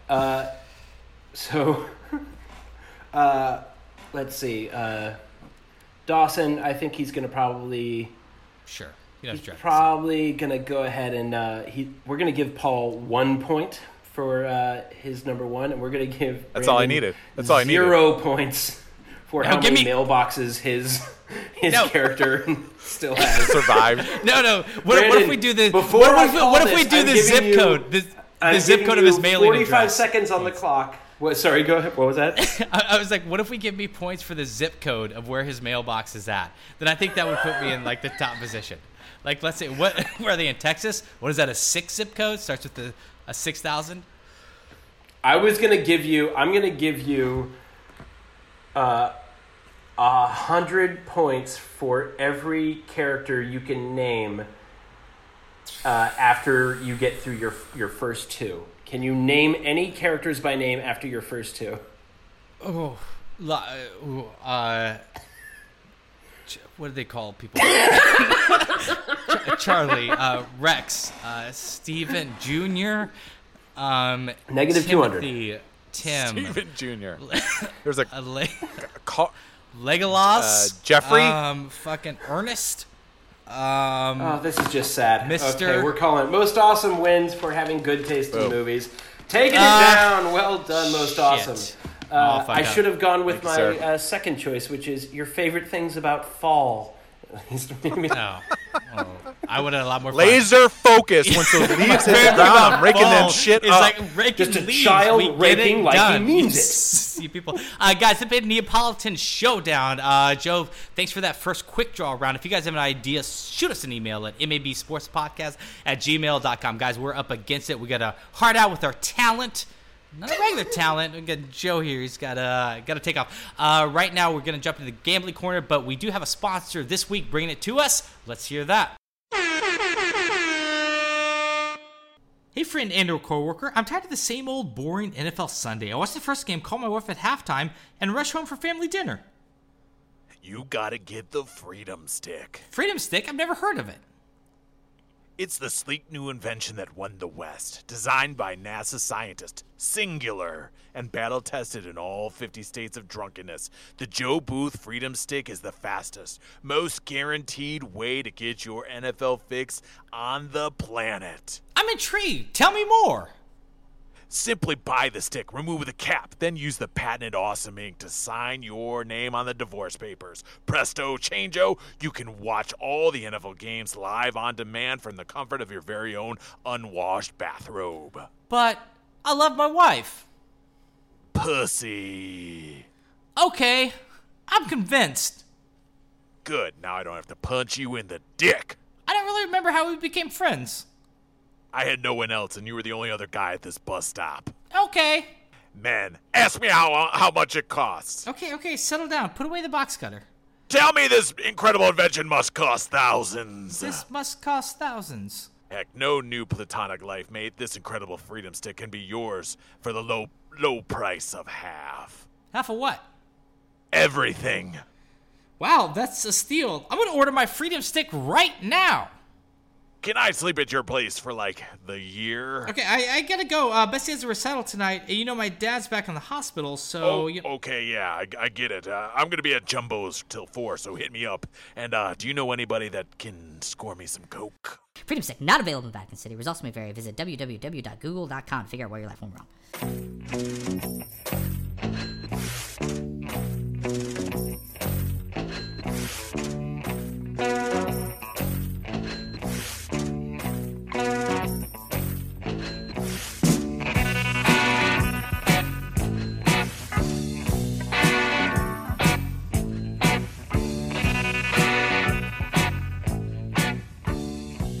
All right, guys, Brandana Gambling Corner. Uh, we have Joe with us. He did it last year. He is back to do it this year. Again, we are talk- tackling the AFC West. We're going to hear about how these Chiefs are going to go undefeated. Before we get to that, just letting Joe know that we changed the format a little bit. Last year, uh, we just kind of dove in and we talked about you know kind of what the record would see but this year uh, i'm just kind of honing in on seeing if i can get the over unders right most awesome is going to tap me with a team name i'm going to say what the over under is and then we're going to decide what part of that we want and if we advise our listeners to put MAB dollars on it what's the first team we got most awesome oh let's just listeners know uh, AFC West, if you don't know, that's the Kansas City Chiefs, Los Angeles Chargers. Los Angeles Chargers, most awesome. I said Los Angeles. There you go. I like it. All right. Oakland Raiders, soon to be the Vegas Raiders next year, and the Denver Broncos. Who are we going with first, buddy?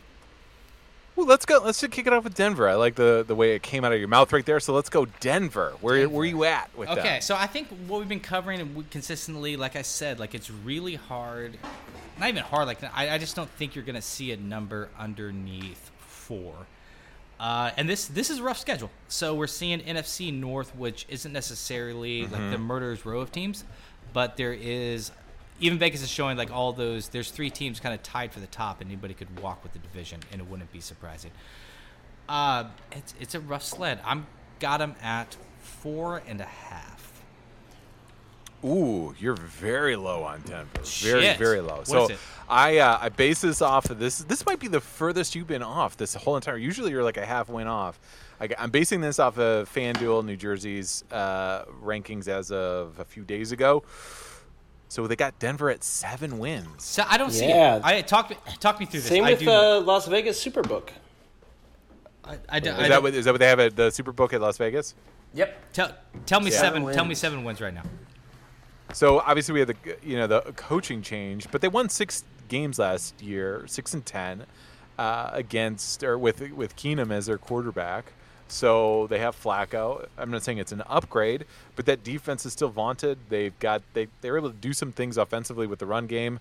They got some young players. I, I don't think this is above 500. I would I'd probably stay away, but they're they're at seven, and uh, I, I could see another six and ten performance, but I could also see them squeaking out, giving you that push at seven and nine. Okay, so uh, we're not. We don't have to do this on everyone, but I will just kind of talk through the schedule, and we'll see what we got. Like, I mean, at Raiders. Yeah, I mean that's a coin flip, right? Because I think the Raiders are, are improved. Okay, so at Raiders, uh, like hosting the Bears, at Packers, Jaguars, Chargers, at Chargers, like Titans, uh, like. So I'll give half a point for at Raiders, and I'll give half a point for host the Titans. I'll give it full point. So that's one and a half through the first seven games. Am I missing? Like they're, Right. they're not being the Packers. Like I don't think they have the talent to beat the Jags. Like they're not going to win at the Chargers. Like I so I, I just don't see. And then after that, like if the Colts have Andrew Luck, I, so have Chiefs, Colts, Browns, which Chiefs and Browns are two of the best teams in the AFC. Uh, at Colts could be a tough sled if Andrew Luck's back. Then they have Vikings. I'll give the win to the Bills. They're not beating the Chargers. They're not going to go at Texans. They got to play the at Chiefs again, and then finish with Lions and Raiders. There's not seven wins on on the schedule. I'm not going to disagree with you. Yeah. But I, I mean, the the defense is the defense is legit, and they have a solid running game. I just worry if they're just going to try and grind you out. I, I- i of all the the four teams in here, this is the one that I would probably. Well, there's a couple that I would stay away. This one I'd stay away because I just don't know. They won fucking six games last year.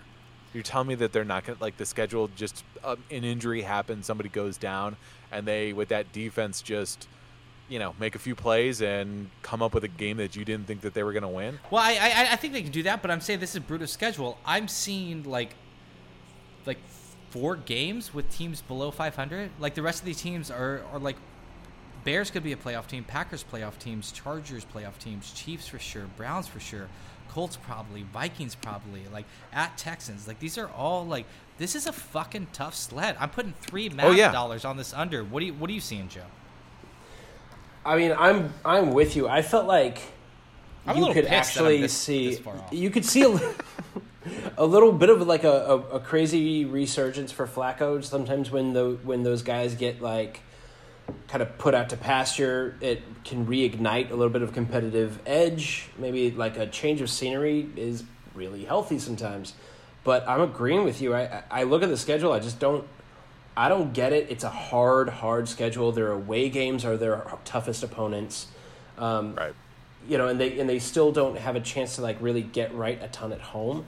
Um, the biggest thing for me is Phillip Lindsay kind of exploded on the scene, but I think he was way near the top of the league in terms of uh, yards before first contact.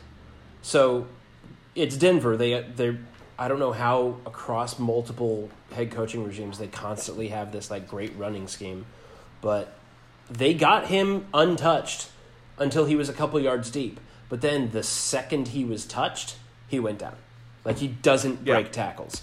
And I think if there's one sort of metric that next generation stats are looking at in terms of the NFL and running backs, it's what do you do after first contact?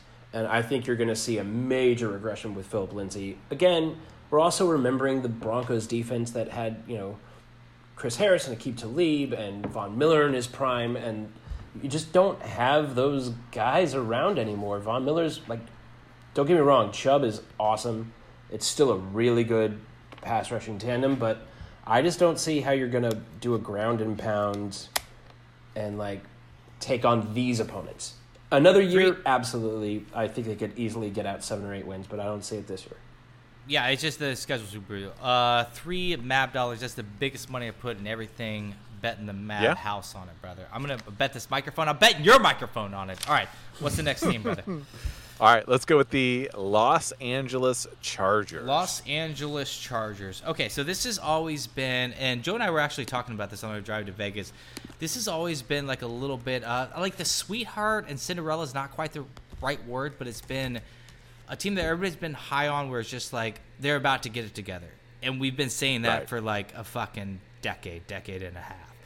But still, here we are again saying, like, you know, they're in that three or four slot for people saying, look out for them, like, possibly not sneaking in, but kind of earning that spot in the AFC Championship. It just happens to be they are in the same division with the toughest team in football. But they still, I got to respect uh, their schedule is not as brutal from what I'm seeing. I have at nine wins. Might be a scotch high. I would take it back to eight and a half if I could, but I'll go with nine. Nine and a half. They're at nine and a half. Holy smoke show! We're about to. Superbook so, so we're, we're has actually at we're, 10 we're wins. mathematically. Sorry, Joe. We just was. I, uh, we're mathematically running into a position where all this shit can't happen. like all these fucking teams can't win nine and a half games, ten games, because some teams do have to Yeah. lose games. Uh, what were you gonna say, Joe? Sorry, buddy. I was saying this uh, Las Vegas Superbook, and I only bringing it up because that's where Brandon went to sleep early and I got wasted. Uh, they have them at ten wins as of today. That's high, man. That's high. So I'm not. I'm not Yeah. even. I'm not even. That's weird. I'm I'm surprised it's going the other direction, considering the Gordon holdout, Derwin Yeah. James being lost for a good portion of the season. Like again, it's that typical like Chargers like before the start of the season they have all these bad things that happen to them. So I'm surprised to see it moving in that direction. So it's here's a really interesting little stat: the the NFL top 100 players, as voted on by the players, uh, there are three teams that have six players in the top 100: the Los Angeles Rams, the Los Angeles Chargers, and the Kansas City Chiefs.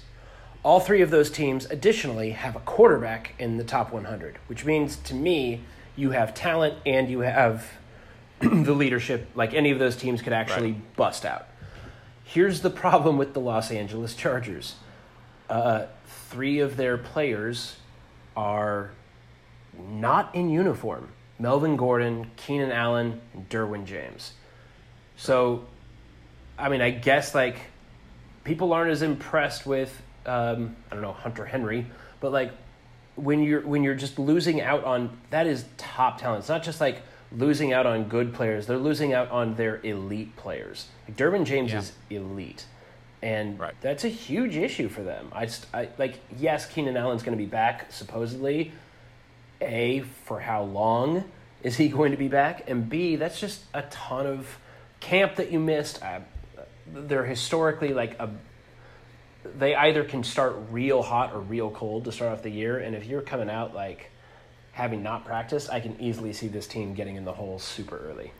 So I do. I I, I do- I do want to bring up the running back situation real quick because like I'm a little less fearful, and I think we covered this a little bit uh, on episode 77, most awesome, when we talked about Mm-hmm. Ezekiel Elliott and just kind of the future of the running back. I'm not super concerned with Melvin Gordon. I'm super not concerned with the talent that he has behind him because it's going to be a little bit of the James Conner factor, I think, where it's just like you know a, a decent enough offensive line with a, like a strong enough talent, like that that talent from like elite to great isn't as steep on the running back level if you can get it done. But it's still, you know, how old is Philip Rivers now? Like, is he 38? Is he 37, 38? I mean, are we, we getting into like, yeah, something like that. we getting into like Yeah. Duckville a little bit? We're going to lose a little velocity on that ball? Go ahead, brother.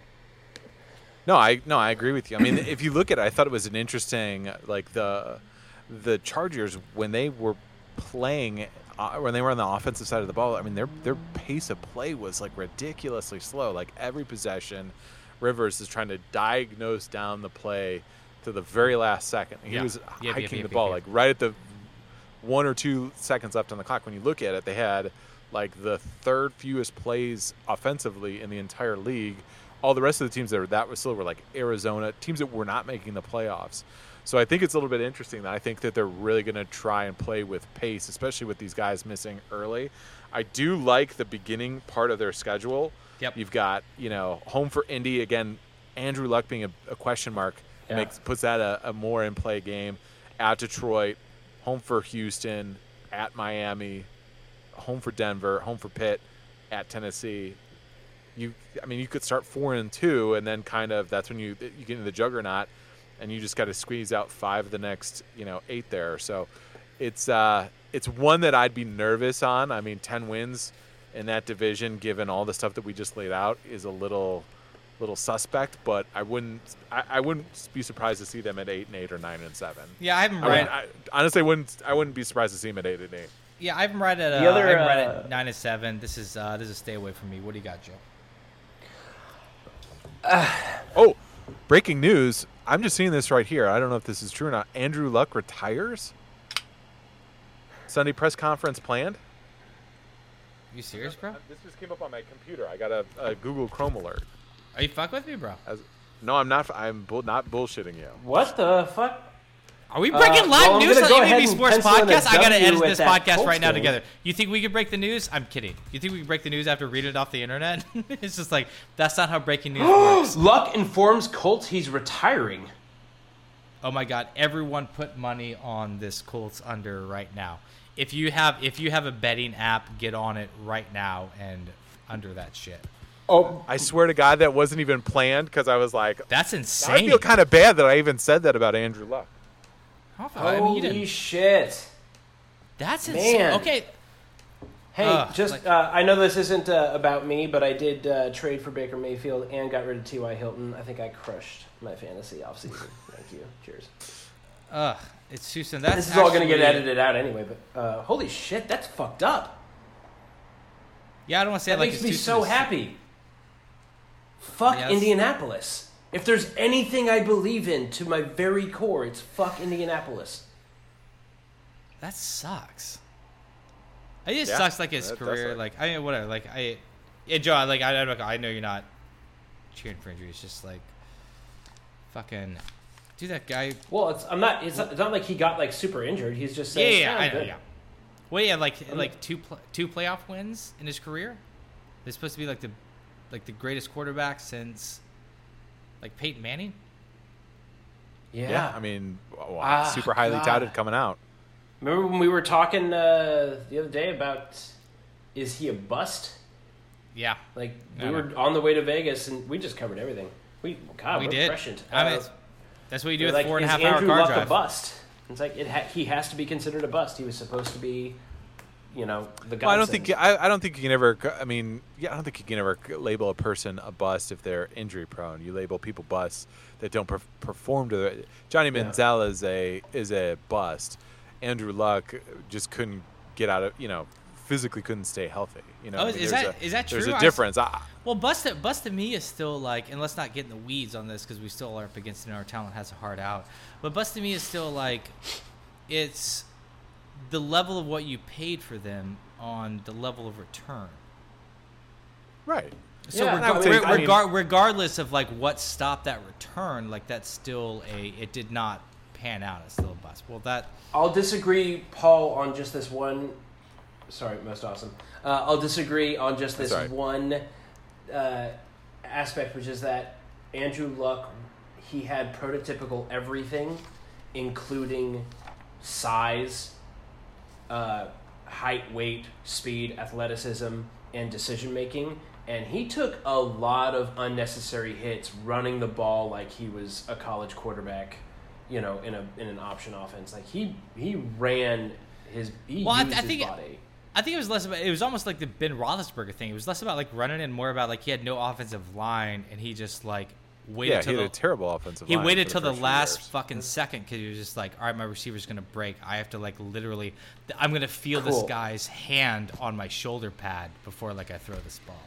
I Uh, hear all right, you. let's- let's, uh, Eli let- let's- Manning has never missed a game from injury. So, cry me a river, you can avoid the hit. If Eli Manning, who has about as much like athleticism as three day old mashed potatoes, if he can avoid hits for a long ass career, like yeah, but it's a, have, uh, but it's a, it's a, like I, I think it's yeah. to, to me it's just like a I'm- different mentality. We'll, we'll get into this. Whatever. This is about to be a double episode. we don't need to get into the doing Ayn. Rand You have to like yeah. Well, I just know I say that wrong. Like personal responsibility of your health, but you know, I, I, I hold I hold quarterbacks responsible for everything. But but I, ne- I well I never thought like I, I never I never saw Eli Manning doing the Eli Manning didn't have especially early in his career like and I'm not saying Andrew Luck is injury prone he didn't have the same offensive line troubles that Andrew Luck did and Yeah. they had different styles like I don't ever remember like because you see it from some quarterbacks they're just like oh, we had like a Brad Johnson or whatever like when I was like a fan it's like you see the quarterbacks that are just like oh shit, they're not going to wait for the receiver to break because they're just like they don't want to get hit, they don't want to get sacked. Andrew Luck Right. was just like my most powerful weapon against this offensive line. It's not fucking running. It's I am a gigantic person. I'm going to let it like close in on me as much as possible, and I'm going to throw it like the last fucking second. It's it's the exact same. Like Yeah. Ben Roethlisberger is sort of the same, but he he he's kind of like a hybrid between Aaron Rodgers and Andrew Luck. He'll like roll out. He'll let somebody like break his spine, but he's still like big enough to like Yeah. fucking like throw down the field. Uh, God. Who just- knew that when you were watching Colts preseason games, you were watching the starter? Yeah, no shit. Uh, well, I think they Kobe did. Brissett. I think they did Yeah, because they brisket, pulled like. brisket just went to the top of the list. Well, also they. I think they only let him play like one series, like a week. I think they knew what was going on. Uh, all right, brother. Let's Yeah. let's get this shit back on track. Uh, team number Right. three. Okay. Who we talking about? Team number three, uh, we'll go with the Oakland Raiders, soon to be Las Vegas Raiders. Uh, Las Vegas Raiders. Man, I'm this Denver Broncos has me gun shy. I'm in, I'm in, I'm a little embarrassed, but I'm not going to be embarrassed when everybody gets paid because that's my locked bet of the fucking year. Uh, Oakland Raiders. I am going again. Uh, it's it's brutal. No one knows who the Raiders are. Tough schedule, tough division. I got them at six wins. Close, 6.5. All right, half off. Uh, Las Vegas Superbook has you exactly at six. Nice. Uh, so I'll just I'll bring up the it's a uh well shit. I know you're now- going to edit me out. edit you out.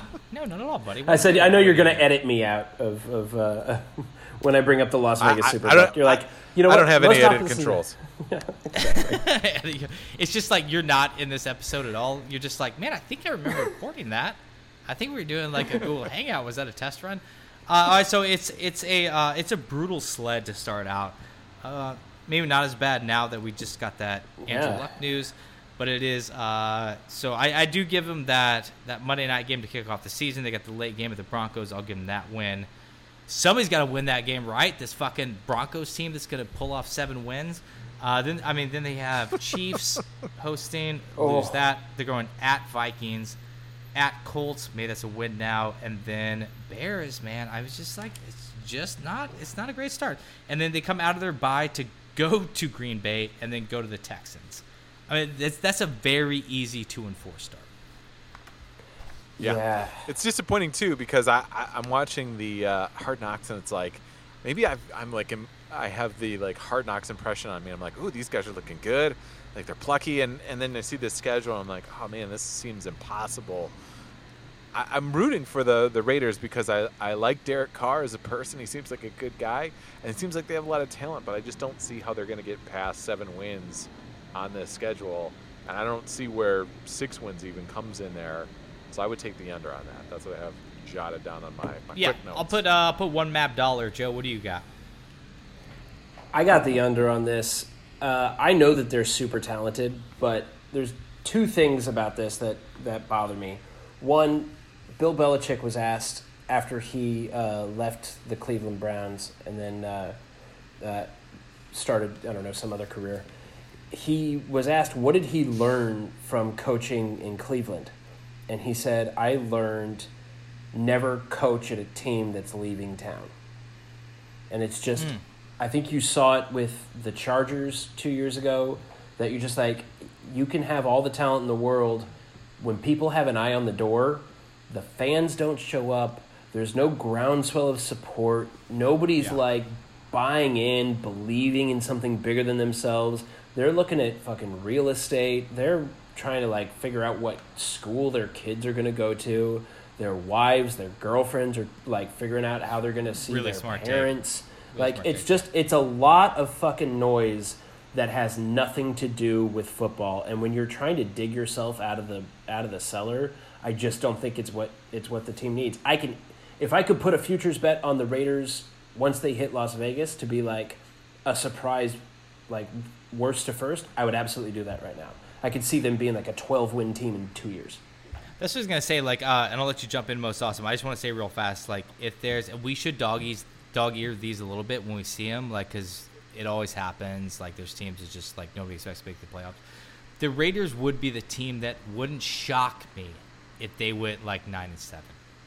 You know, if like the Chargers got Yeah. super injury, like if the Broncos are shit, and then like they just kind of sneak up in that two spot and grab like a wild card, like it wouldn't be nuts if they get all together.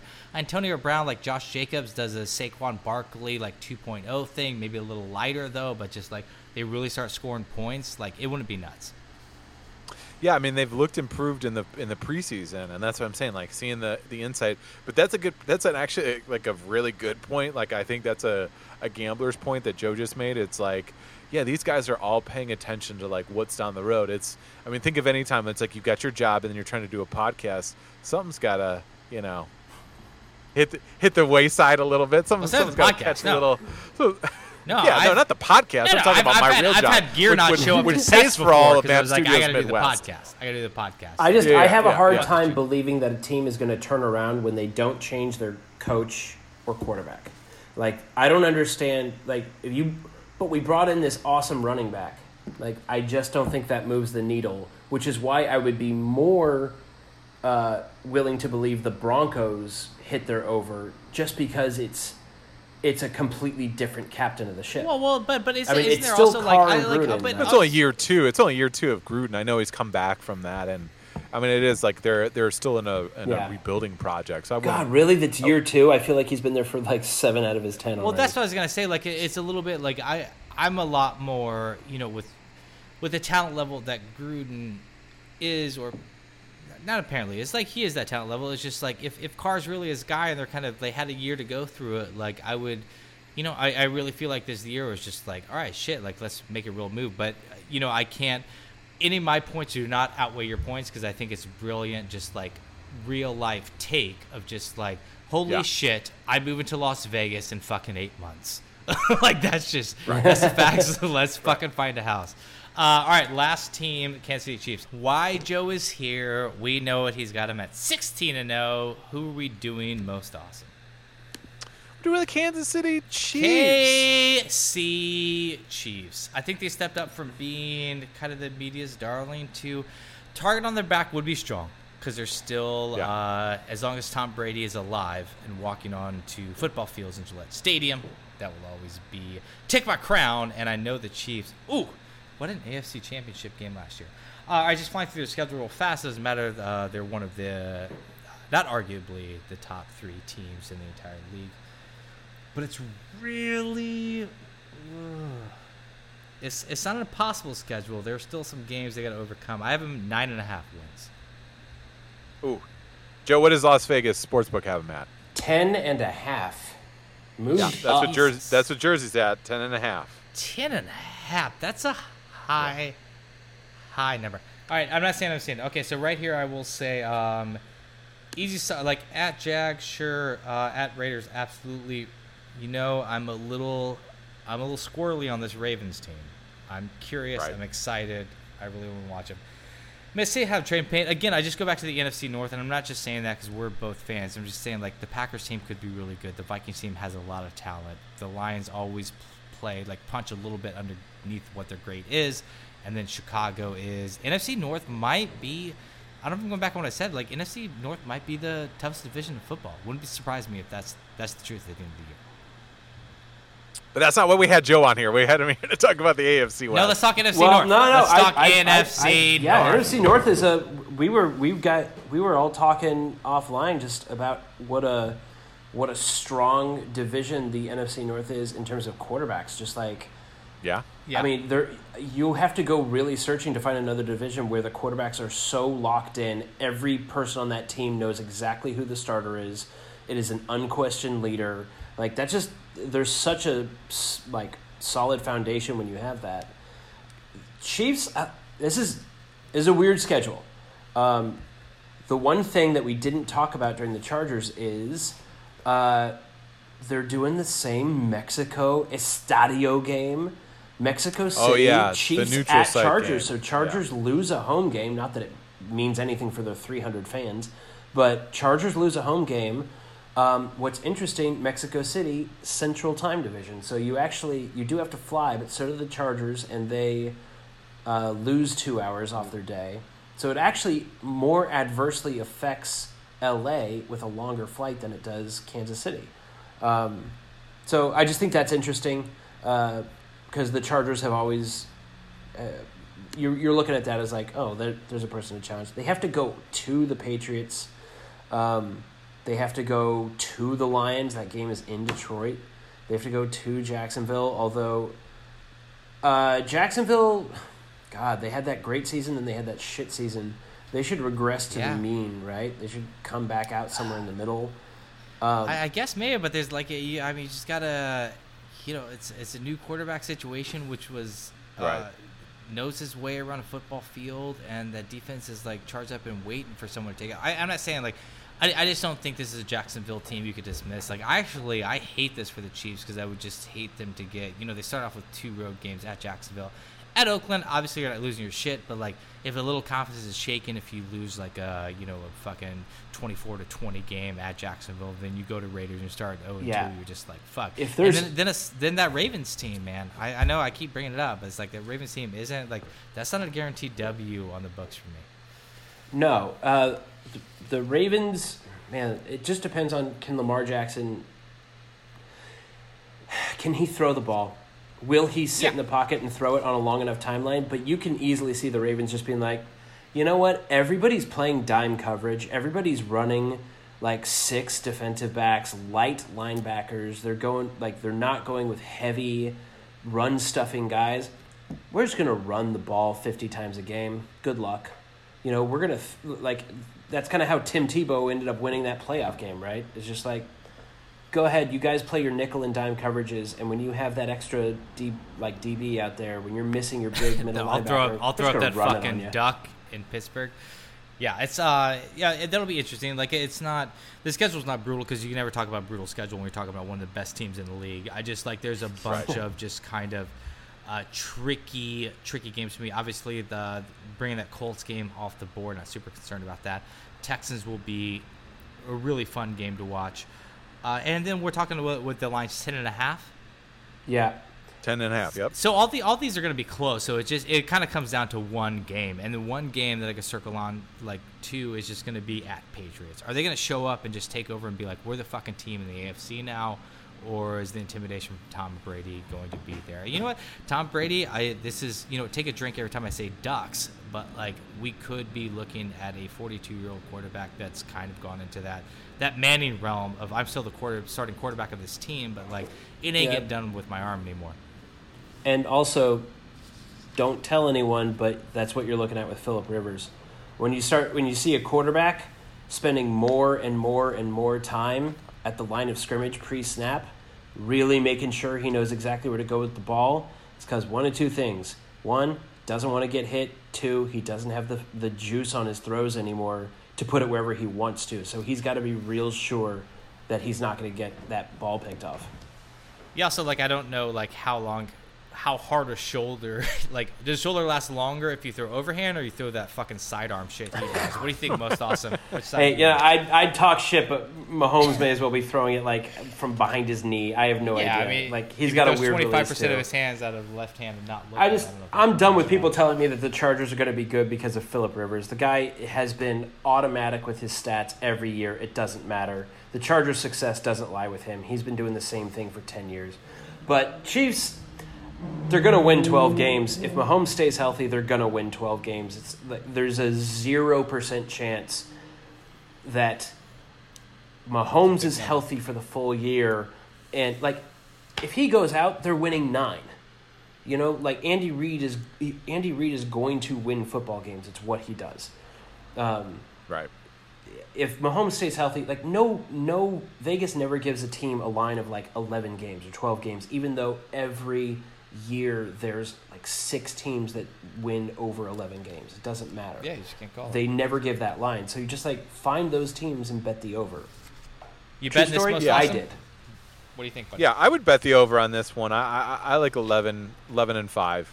I think uh, I think I- I don't think they're offensively they're going to blow the doors off of it. I don't think it's going he's going to come out of the chute like he did last year in those first eight games. But I do think that they're going to be like I think it's going to be one of those things where he's way more efficient. He's going to cut down on on some of those early turnovers that he had, and uh, I think they're just going to be tough. I think they're going to move the ball. I think they're going to constantly put points, put pressure on teams, and uh, I think the defense, if they're average, they'll be okay.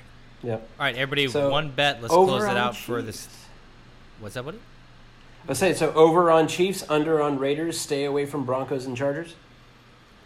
Yeah, I was gonna. Uh, Oh, no. everyone, everyone close out with one thing. It is the Brandana gambling corner, so you're probably gonna be a little heavier on the stock that I put down. Uh, jump on that Broncos under is the sexiest thing I see right now.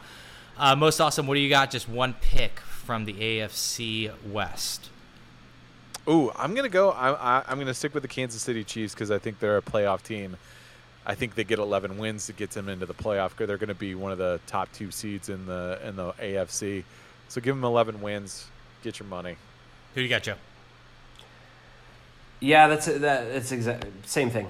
Most awesome's right. All right, guys. Uh, well, shoot us up. We got one more to cover before the start of the regular season, which is gonna kick off on September fifth. Coming up, we got one more division to cover next week, which is the, I think, was coincidentally enough, the AFC South. Yeah, That's right. Yeah. that's what we got left. An impact. I'm gonna have to. Thank I'm gonna God refresh we on waited that. on that one. Colts. We gonna have, have to to re-record. That dramatically changed. Uh, all right, guys. MVP of the week, real fast, and let's close this mother out. Uh, I'm going to pivot on a dime and I'm give it to Andrew Luck. Uh, it's got to be super There you go. frustrating to be like a super huge talent coming to the league, but everyone that you know when you're on the field and saw your talent, man, it was it was fucking dynamite to watch. Really enjoyed watching Andrew Luck. It's got to be frustrating to end it that early, but I'm sure he's taking care of his body, taking care of his health and his family. It's the right call, and uh, yeah, great player, fun to watch. Thanks for giving your body to the game. Thanks for the championship, bro. 29 years old. Who do you got, Joe? Uh, my MVP of the week goes out to uh, listeners Chip Allen and uh, Jim Tan Laundry uh, because they created a new company um, uh, and they have officially started bringing in income. They had their first invoice for their new company, the Studio Rev. So hats off to those guys for betting on themselves, and I hope it's a, and I'm sure it's going to be a great success. Nice. We'll get him on as a sponsor.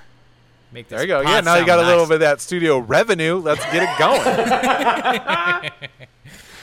um, I'm going to go my MVP of the week. Uh, an oldie but a goodie, literally an oldie. Uh, I'm going with Sister Jean, our girl from Loyola, Chicago, the Yeah. chaplain. She turned 100 last Wednesday. Ah, Love you, Sister. Jean. Played a big role in our early podcast. She did. She did. Holding Well out done. for another See Final you. Four. And the dance, Sister Jean. I like it. I like it. Guys, this has been an MAB Sports Podcast, episode 78. We had Joe Booth giving up some of his time, hopping on, giving his hot take on the AFC West for the second year in a row. If you have anything you want us to tackle, uh, we're doing Mad Degree Separation. I know I was born on the 4th of July, which will be coming up soon. Anything else you need a MAB fixes or just blow up the inbox, Neapolitan Showdown, let's hear it. MAB Sports Podcast at gmail.com. I am Brandana. That is Joe Booth. Joe, why don't you ask Most Awesome to sign himself off? Knock, knock, most awesome. Who's there? Sign us off, please. Uh, no, Mabbers, you get better get on your horse because I got my paddle ready because we're coming at you like O'Mabian.